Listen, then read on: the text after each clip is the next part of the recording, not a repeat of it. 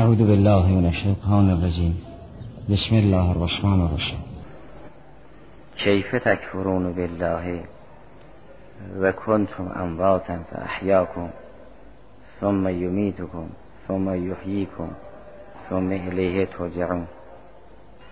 هو الذی خلق لكم ما فی الارض جمیعا ثم استوى الى السماء فسواهن سبع سماوات و هو بكل شیء علیم خدای سبحان بهره ای که انسان ها از قرآن می‌برند اون رو مطرح کرد. بعد فرمود تنها اهل تقوا هستن که از او بهره می‌برند. اونگاه غیر متقی یا کافر است یا منافر اوجای اینها رو برشمردن. احکام کفار هم ذکر کردن. اونگاه مسئله نبوت را مبسوطا بیان کردند ضرورت نبوت را معنای معجزه را بیان کردن تا رسیدن به این قسمت. میفرمایند کیف تکفرون بالله بکنتم امواتن با براهین مبسوطه هر گونه کفر را نفی می‌کند. میفرماید شما چگونه به خدا کافری؟ کفر میورزید. در حالی که قبلا مرده بودید خدا شما را زنده کرد. بعد شما را میمیراند. بعد شما را زنده می‌کند. بعد هم به سوی خدای سبحان رجوع می‌کنید. در این کریمه مراحلی را برای انسان بیان کرد که اون مراحل یک مقدارش مورد قبول کفار هست یک مقدارش مورد انکار کفار. کفار نمیپذیرن. در این کریمه فرمود انسان سابقه ممات داشت مرده بود. بعد خدا رو احیا کرد این مرحله دوم. بعد او را می میراند این مرحله سوم بعد او را زنده می کند این مرحله چهارم بعد از حیات هم بازگشت نهاییش به خدای سبحان است که رجوع الله است مرحله پنجم. کفار موت قبلی را میپذیرند. حیات وسط را میپذیرند. موت بعدی را هم میپذیرند. اما نه حیات بعدی را بعد از موت میپذیرند و نه رجوع الله را. و این حیاتی هم که در وسط میپذیرند حیات میپذیرند نه احیا را. ما مرده بودیم و زنده شدیم خاک بودیم و زنده شدیم. کسی ما را زنده نکرد. قهرن محل نزاع بین موحد و ملحد در این است که هر دو موت قبلی را قبول دارند که هر دو میپذیرند. انسان قبلا مرده بود خاک بود یا نطفه بود به مانند آن. و معنای این موت هم یا موتی در اصلاب رجال و ارهام نسا بود یا موتی در مزارع و مراتع بود به صورت خاک و مواد غذایی گیاهان امثال ذالک بالاخره انسان سابقه موت داشت مرده بود. این را میپذیرن حیات بعد از موت هم میپذیرن چون دیگه محل نزاع نیست. خب انسان هم زنده است. اون چه که محور نزاعی که انسان موحد با ملحد است این است که موحد می‌گوید ما که مرده بودیم خدا ما را زنده کرد. ملحد می‌گوید ما که مرده بودیم رو تطورات حرکت زنده شدیم. نه کسی ما را زنده کرده باشد موحد می‌گوید احیاست ملحد می‌گوید فقط حیات است. در مقطع سوم هر دو میپذیرند که انسان بعد از زندگی میمیرد. این را نمی‌توانند این کار کنند که به دنبال حیات مرگی هست منتها موحد می‌گوید امات است ملحد می‌گوید فقط موت است. می‌گوید میمیریم موحد می‌گوید ما را کسی هست که بمیراند. ما را میمیرانند نه ما بمیریم. اون مراحل بعد از موت که حیات است خواه حیات برزخی خواه حیات قیامت کبرا اون را اصلا ملحد نمیپذیرد. و موحد هم اصلش رو اثبات می‌کند هم اسنادش رو فائل هم حیات رو اثبات می‌کند هم احیا را هم رجوع بعد الحیات رو اثبات می‌کند هم ارجاع را. ولی ملحد نه حیات را میپذیرد فضلا عن الاحیا نه رجوع رو میپذیرد فضلا عن الارجاع. جریان بعد الموت رأسا محل اختلاف بین موحد و ملحد است. و جریان قبل از موت یعنی قبل از جریان قی برزخ به قیامت حیات و ممات مورد اتفاق طرفین است. احیا و اماته است که مورد اختلاف است. برهان از در قرآن کریم این است که همون طوری که مرده بودید اونطور زنده نشدید. کسی شما را زنده کرد و کسی شما را می میراند بنابراین فعلا قبل از ورود در بحث در معاد مسئله توحید مطرح است که آیا انسان فقط حیات دارد یا احیا نصیب شده است؟ زنده شد یا او را زنده کردن و همچنین آیا می میرد یا اون رو می میرانند؟ حیات و ممات مخلوق خداست به ید فائل است یا حیات و ممات دو نحوه حرکت از حرکت های شیء متحرک است؟ این نزاع اساسی بین موحد و ملحد پس بحث در دو مقام است. مقام اول اونچه که به توحید برمیگردد به مبدع مقام ثانی اونچه که به معاد و برزخ برمیگردد. اونچه که به برزخ و معاد برمیگردد اون مقام ثانی بحث است که اصلی ریشه را منکر به ملحد نفی می کنند فعلا بحث در مقام اول است. در مقام اول خدای سبحان فرمود که شما چگونه به خودتون اجازه کفر می‌دید؟ در حالی که مرده بودید خدا به شما حیات داد. این را با تعجب ذکر می کند یا با توبیخ ذکر می کند مگر می شود که مرده از اون نظر که مرده از حیات پیدا کند؟ یا شما باید قائل به بخت و اتفاق بشوید؟ بگوید اتفاقا رو تصادف به گتره یه موجود مرده زنده شد. کسی که قائل به بخت و اتفاق است او نمی‌تواند اصلا تفکر داشته باشد نمی‌تواند استدلال داشته باشد.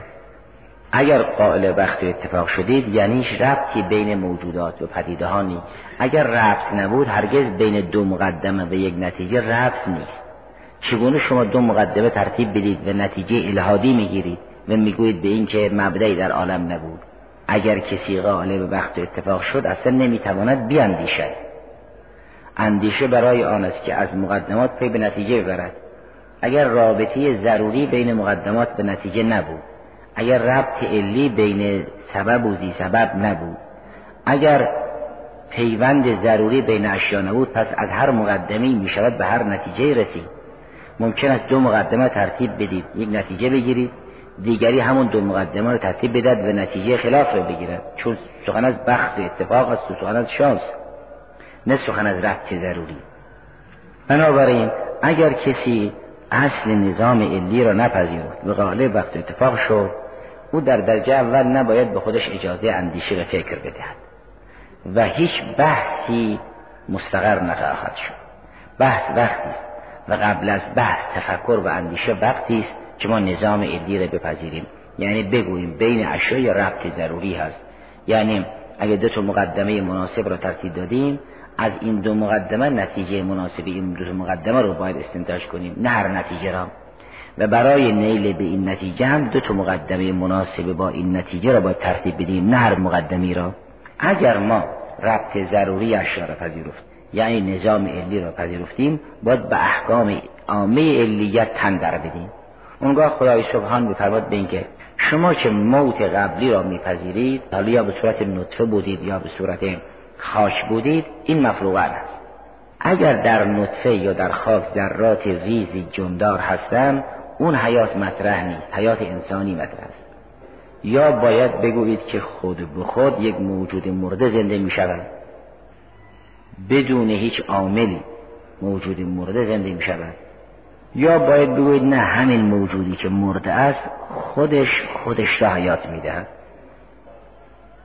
یا دیگری که مثل این است به او حیات می دهد این سراغ بیشتر ندارد راه اول این است که شما بگویید که یک موجود مرده یعنی خاک از اون جهت که مرده است بدون هیچ عاملی بقتتا رو تصادف می شود زنده. این بازگشتش به انکار علیت و این را هیچ مادی نمیپذیرد. قائل وقت و اتفاق به شانس کسی است که می‌خواد رنج فکر کردن رو بر خودش تحمیل نکند فکر نکند. اگر کسی مکتبی دارد به فکری دارد حتما نظام علی را بپذیرد. پس این حرف رو یک متفکر مادی نمی‌تواند بگوید که موجود مادی خود به خود بدون هیچ عاملی بدون ربط علی زنده شد. میماند دو فرض دیگر. اون دو فرض یکیش این است که این موجود مادی که مرده بود در این حال که حیات نداشت خود عامل حیات خود شد. حرکت کرد تلاش کرد کوشش کرد حیات پیدا کرده است. این معناش آن است که یک شیعی که فاقد حیات است. ندارد این در این حال که ندارد دارا باشد و اعطا کند این بازگشتش به جمع بین نقیزه است. اگر یک موجود متحرک فاقد حیات است و حیات را ندارد وقتی که ندارد بخواهد به خودش حیات بدهد حیات دار بشود معناش آن است که در عین حال که ندارد دارد در عین حال که ندارد می‌تواند عامل حیات باشد. این بازگشتش به جمع بین نقیزه پس نمی‌توان گفت یک موجود مادی در اثر تحرک و خودکار زنده می شود حیات پیدا می کند زیرا حیات امری وجودی این امر وجودی سابقه عدم داشت. نبود به پیدا شد. چیزی که نبود به پیدا شد سبب و عامل می‌خواهد. عامل او باید او رو داشته باشد به بدهد. باید این کمال رو داشته باشد به بدهد. چیزی که گیرنده است دهنده نخواهد بود. میمونه فرض سوم. فرض سوم آن است که این موجود مادی که خودش عامل حیات نیست و خودش حیات ندارد قابل حیات است. حیات را از دیگری یا دیگران دریافت می کند موجودات دیگرند که او را حیات می دهند اونگاه به سراغ اون موجود دیگر می رویم قرآن کریم روی شخص کار ندارد که حالا زید مرده بود بعد زنده شد یا امر مرده بود و بعد زنده شد. پسر مرده بود و بعد زنده شد تا انسان بگوید پدر عامل حیات اوست به مانند اون می‌گوید بالاخره انسان. حالا این سلسله یا محدود یا نامحدود. این انسان حیات خود را از کی دریافت می‌کند؟ اگر شما بگویید این فرد حیاتش را از فرد قبلی دریافت می‌کند قرآن کریم میفرماد من درباره شخص کار ندارم. میگم این حیاتی که نبود و پیدا شد از کجا پیدا شد؟ حالا چه درباره این فرد چه درباره فردی که در میلیاردها سال قبل بود یا فردی که در میلیاردها سال بعد است؟ بالاخره این سلسله چه محدود چه نامحدود؟ این حیاتی که نبود و بعد پیدا شد از کجا پیدا شد؟ اگر سخن از این شخص به اون شخص به اون شخص بود یک سائل پرحوصله لازم دارد و یک مجیب پرحوصله که زیاد حرف بزنند و نتیجه نگیره. و این طرز تفکر عقلی نیست. که انسان سوال کند زید رو که آفرید؟ کسی بگد پدرش. بعد بگد پدر زید که آفرید؟ بگد جدش و و اما اگر انسان خواست عمیقانه سوال کند می‌گوید به اینکه سوال وقتی درست تر شد منتظر جواب است. اون جواب اگر این سوال را تکرار کرد منوش جواب نیست. جواب آن است که سوال را قطع کند. نه جواب آن است که این سوال را تکرار کند. الان اگر کسی از ما بپرسد که چرا این شبستان روشن است؟ جواب بگوییم که چون در باز کردیم. در باز کردن کافی نیست که به این سوال جواب بدن. انسان سوال می‌کند خب در که باز چه چرا تا روشن شد؟ چرا این سالون روشن شد؟ دیگری جواب میده که چون فضای بیرون روشن است. تا بالاخره ما به شمس نرسیم این سوال ادامه داره معلوم می‌شد اون جواب اول جواب نبود. جواب آن است که سوال را قطع کند. اگر سوال تکرار بشود و ادامه پیدا کند معلومش جواب نبود. اگر کسی از ما بپرسد به اینکه عامل حیات این موجود چیست این خاک را کی زنده کرد؟ جوابش این باشد که اون موجود قبلی ای رو زنده کرد. خب موجود قبلی هم که مثل این سابقه خاکی داشت کی اون موجود قبلی رو ایجاد کرد؟ جواب بگوین که اون موجود اسبق به اینها حیات داد. اون موجود اسبق هم که سابقه خاکی داشت مرده بود. کی او رو موجود کرد؟ این گونه از جواب ها معلوم می شود جواب نیست بهانه جواب نیست. جواب آنه که سوال رو قطع بود اگر استدلال قرآن کریم این است که شما که مرده بودید کی شما را زنده کرد؟ بگویید بختتا ما موجود شدیم زنده شدیم که تصادف است. بگویید خودمون خودمون رو زنده کردیم که اتحاد فاعل و قابل است و تناقض است. بگویید مثل ما ما را زنده کرد که مثل شما مثل شماست. مثل شما مثل شماست. سوال را ما باید درباره مثل شما بکنیم. شما به اون جواب ندادی. اینه که فرماد که شما چگونه می‌توانید الله رو منکر بشوید؟ از قابل انکار نیست. همین معنا رو دستور تور فرمود که ام خلق من غیر شیء ام هم الخالقون. منتها با یک لسان فنیتر. در سوره تور آیه سی و پنج این است که ام خلقو من غیر شیء ام هم الخالقون.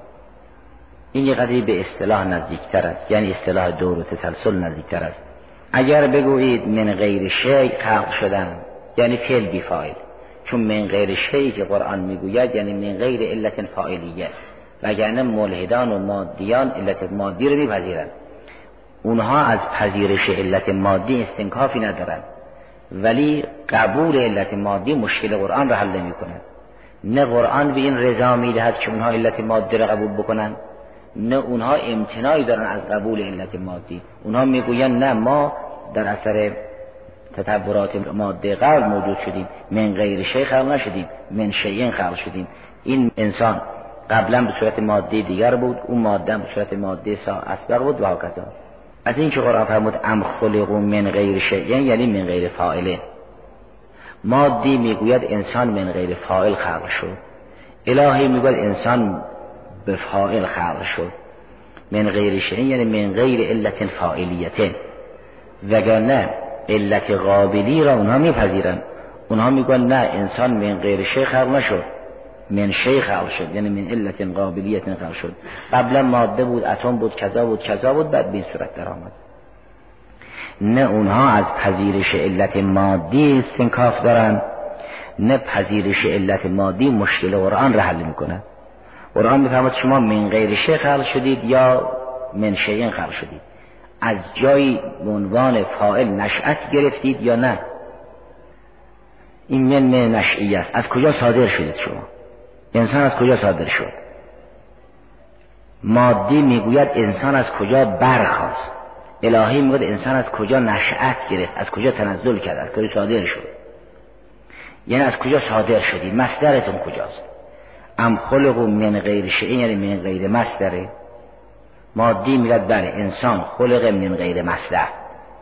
و الا اون شی به معنای علت قابلی را مادی قبول دارد که نه.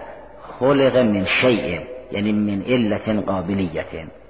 و نزاع موحد و ملحد در مصدر داشتن است. موحد میگد انسان خلق من شیء یعنی خلق من مصدر و منشئن. مادی می‌گوید که انسان خلق من غیر مصدرین و من غیر منشعین انسان از جایی صادر نشد از جایی نشأت نگرفت بلکه از خاک برخواست از ماده برخواست مبدع قابلی را میپذیرد ولی مبدع فاعلی را نمیپذیرد.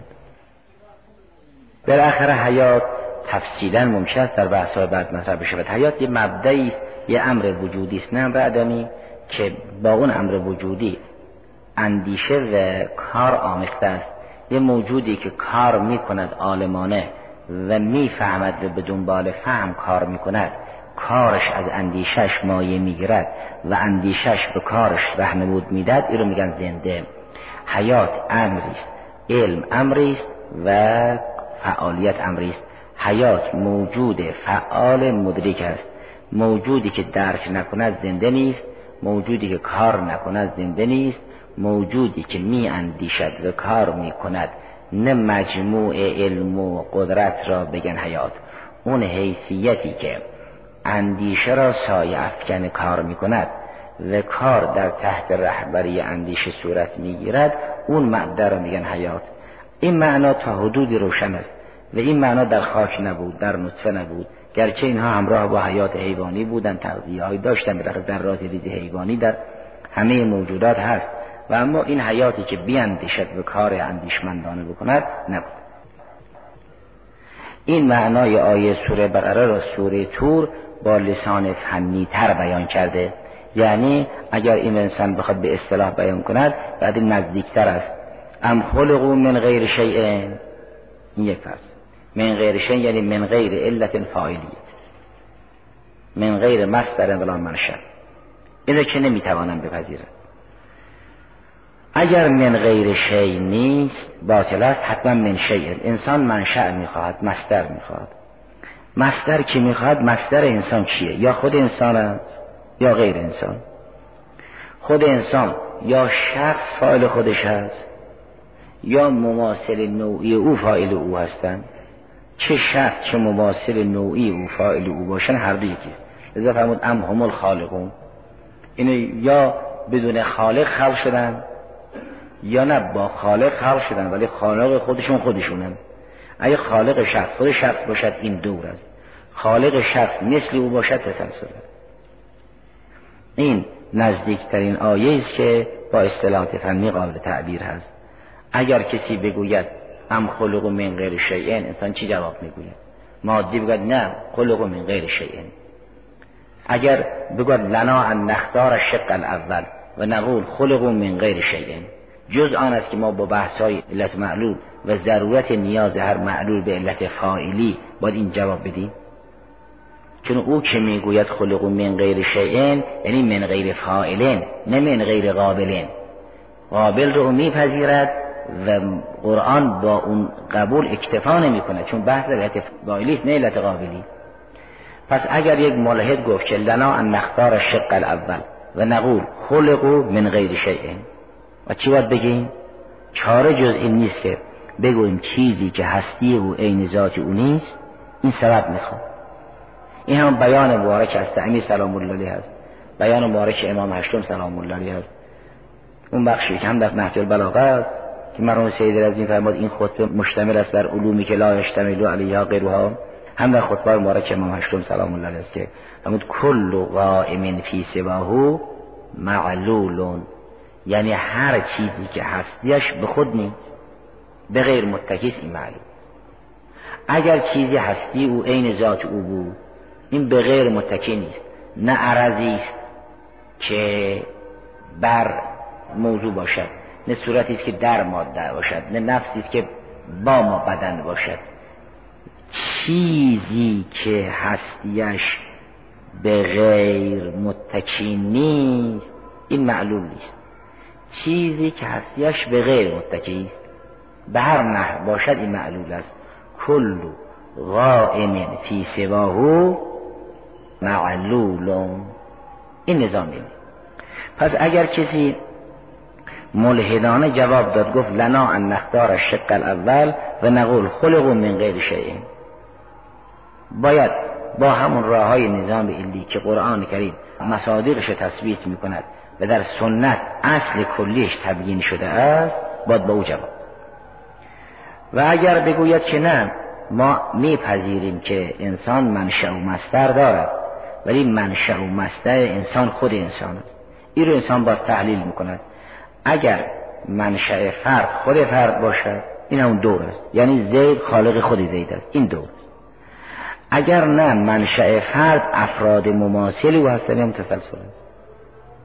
بالاخره اینها که هیچ کدام ذاتا حیات ندارن کی بینا حیات داد؟ ام خلقون من غیر شیء این که باطل است. ام همول خالقون یعنی همول خالقون لانفسهم و لغیرهم مثلا. این به دور سلسل برمیگردد. یا نفی علیت است یا بعد از پذیرش علیت دور است تو تسلسل که همین از احکام عامه علیت است. اونگاه فرمود این نظام چی آفرید؟ این بسیار خود این آب و خاک که جمع بشن اینایی که خلق کرد نقل کردن در آب و خاک می‌کنیم شما میگید آب و خاک دور هم جمع شدن حرکت کردن باد اینا رو تکون داد کنار هم جمع شدن شدن انسان. این باد کی خلق کرد؟ این آب و خاکی کی خلق کرد؟ پس شما جواب ما رو ندادی. چون ما که در باره نمی‌خوام آمارگیری کنیم بگیم زیدی که خلق کرد امری که خلق کرد. که یه بحث عقلی نیست که. میگیم اینه که هستی و عین ذاتی او نیست او رو کی خلق کرد؟ مگر ما درباره خصوص زید و امر سخن می‌گوییم؟ تا شما بگید این باد ذرات عالم رو جمع کرد دور هم جمع کردن اینا کمیتشون مشخص حرکتشون پیچیده با کیفیت خاص شده درخت شده حیوان شده انسان. ما میگیم چیزی که هستی او عین ذاتی او نیست او رو که خلق کرده؟ شما چرا باد و آسمان حواله می‌دید شما چرا تکثیر امثله می‌کنید ما درباره زید و امر یا انسان و پرس و بغر و قرن به خصوص که بحث نمی‌کنیم. بحث اینه که چیزی که هستی او عین ذات او نیست او رو کی خلق کرد؟ حالا مثال زدیم گفتیم مثل انسان. این تمثیل است نه تعیین مگر ما یه بحث های علمی داریم یا بحث عقلی؟ اگر بحث این است که ما معدن شناسی کنیم. کسی بیاد کندوکاف کند که چطور این زغالسنگ در دل این خاک پیدا شده است یا گیاه از روی اون خاک رویده است. تا انسان شما جواب بگویید به اینکه گیاه از او پیدا شده است زغالسنگ از او پیدا شده است. این بحث علمی است نه بحث عقلی. با بحث ما اینه که چیزی که هستی او عین ذات او نیست که بو هستی داد شما حالا بگید که بادها جمع شدن دور هم حرکت کردن این ذرات جمع کردن شده درخت. ما اگر گفتیم این درخت را کی آفرید به عنوان مثل ذکر کردیم. میگیم چیزی که هستی و عین ذات او نیست. چه زمین چه موجودات دل زمین چه موجودات روی زمین چه موجودات فضا چه موجودات سینه فضا. فرق چه لذا در آیه بعد هم که ام خلق السماوات و الارض بل لا یوقنون سخن از آسمان زمین است. بگویید اختران آسمان آب تابش نورشون زمین رو آماده شد بارش زمین رو آماده شد. اینا همه از باب تکثیری مثال است. هر جا شما حرکت کنید این سوال به دنبال جوابتون میاد. خب بالاخره اختری که هستی و عین ذاتی نیست اولی که آفرید؟ این بادی که هستی و عین ذاتی نیست اولی که آفرید؟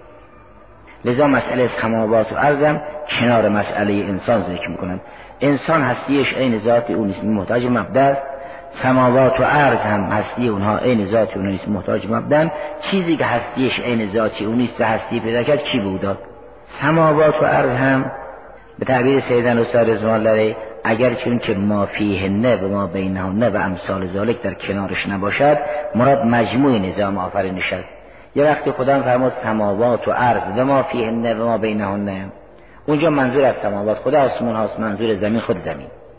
یه وقتی فرمود سماوات و ارز سماوات و ارز بدون اینکه بفرماد و من فیه نه یا ما فیه ما امثال ذالک اینجاها مراد منظور مجموعه نظام هستی. است بالاخره نظام به کی آفرید؟ تک تک اینها کل اینها به عنوان قضیه حقیقیه موجب کلیه این هم بر همه صادق است که همه اینها مشمول این هم که هستی اینها عین ذات اونا نیست. چیزی که هستیش عین ذات اونا بود این هستی از کجا پیدا کرد؟ از سه بیرون نیست. یا تصادف از خود به خود پیدا شد یا خودش به خودش هستی داد یا نه مماثل او به او هستی داد. اگر خود به خود پیدا شد میشه تصادف خودش به خودش حیات داد میشه دور مماثل او به او حیات داد میشه تسلسل. بله اماتش هم چه این است. یعنی چیزی که نبود و پیدا شد سبب می‌خواد. چیزی که نبود و پیدا شد اونها می‌گوین حیات است قرآن میگه احیاست. اونها میگن ما زنده شدیم قرآن میگه شما را زنده کردم. چرا؟ برای اینکه این حیات امر وجودی است نبود و پیدا شد.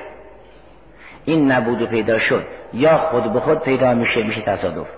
یا خود اون موجود مرده به خود حیات داد میشه دور. یا مماثل او به او حیات داد میشه تسلسل. یا مبدعی که لیسه کمثلی شی به او حیات داد و الحق. قرآن میگه احیاس اینا میگن حیات است. تمام محور نزاع الهاد و توحید این است. اونا میگن ما زنده شدیم قرآن میگه شما رو زنده کرد. و همچنین در فرازیلی از این طرف. قرآن میگه سخن از اماته است اونا میگن نموت و نحیا لحن یک ملحد این است که این هی الا حیات دنیا نموت و نحیا قرآن فرمود که احیاکم ثم یمیتکم. اونا ارتباط انسان را از خدا قطع می‌کنن قرآن میگه انسان به خدا مرتبط است. احیا و اماته است اونا میگن حیات و ممات است. اونا فقط مادی می نگرن میگن مرده بود و زنده شد. الهی الهی مندیشد میگن اماته بود و احیا. بنابراین اون آیه سوره تور یک مقداری به اصطلاح و مسئله فنی شدن نزدیکتر است. و اما آیه محل بحث یک مقداری با عنایت باید حل بشود. بنابراین تمام نزاع آن است که موت قبلی مورد اتفاق است. اون سمری ندارستن الان محور نزاع است که ملحد می‌گوید بعد از موت حیات است موحد می‌گوید بعد از موت احیاست کیف تکفرونه بکنتم امواتن فاحیاکم. بعد ثم یمیتکم. هم مسئله احیا محل بحث است هم اماته. اما در مقام ثانی علاهده بحث می شود که آیا بعد از موت حیاتی هست یا نه اون علاهده بحث می شود فعلا بحث در اینه که ملحد تمام اصرارش این است که انسان جز موت و حیات چیز دیگر ندارد. قرآن نظرش اینه که انسان با احیا و امات زنده است. اون میرد الحمدلله رب العالمین.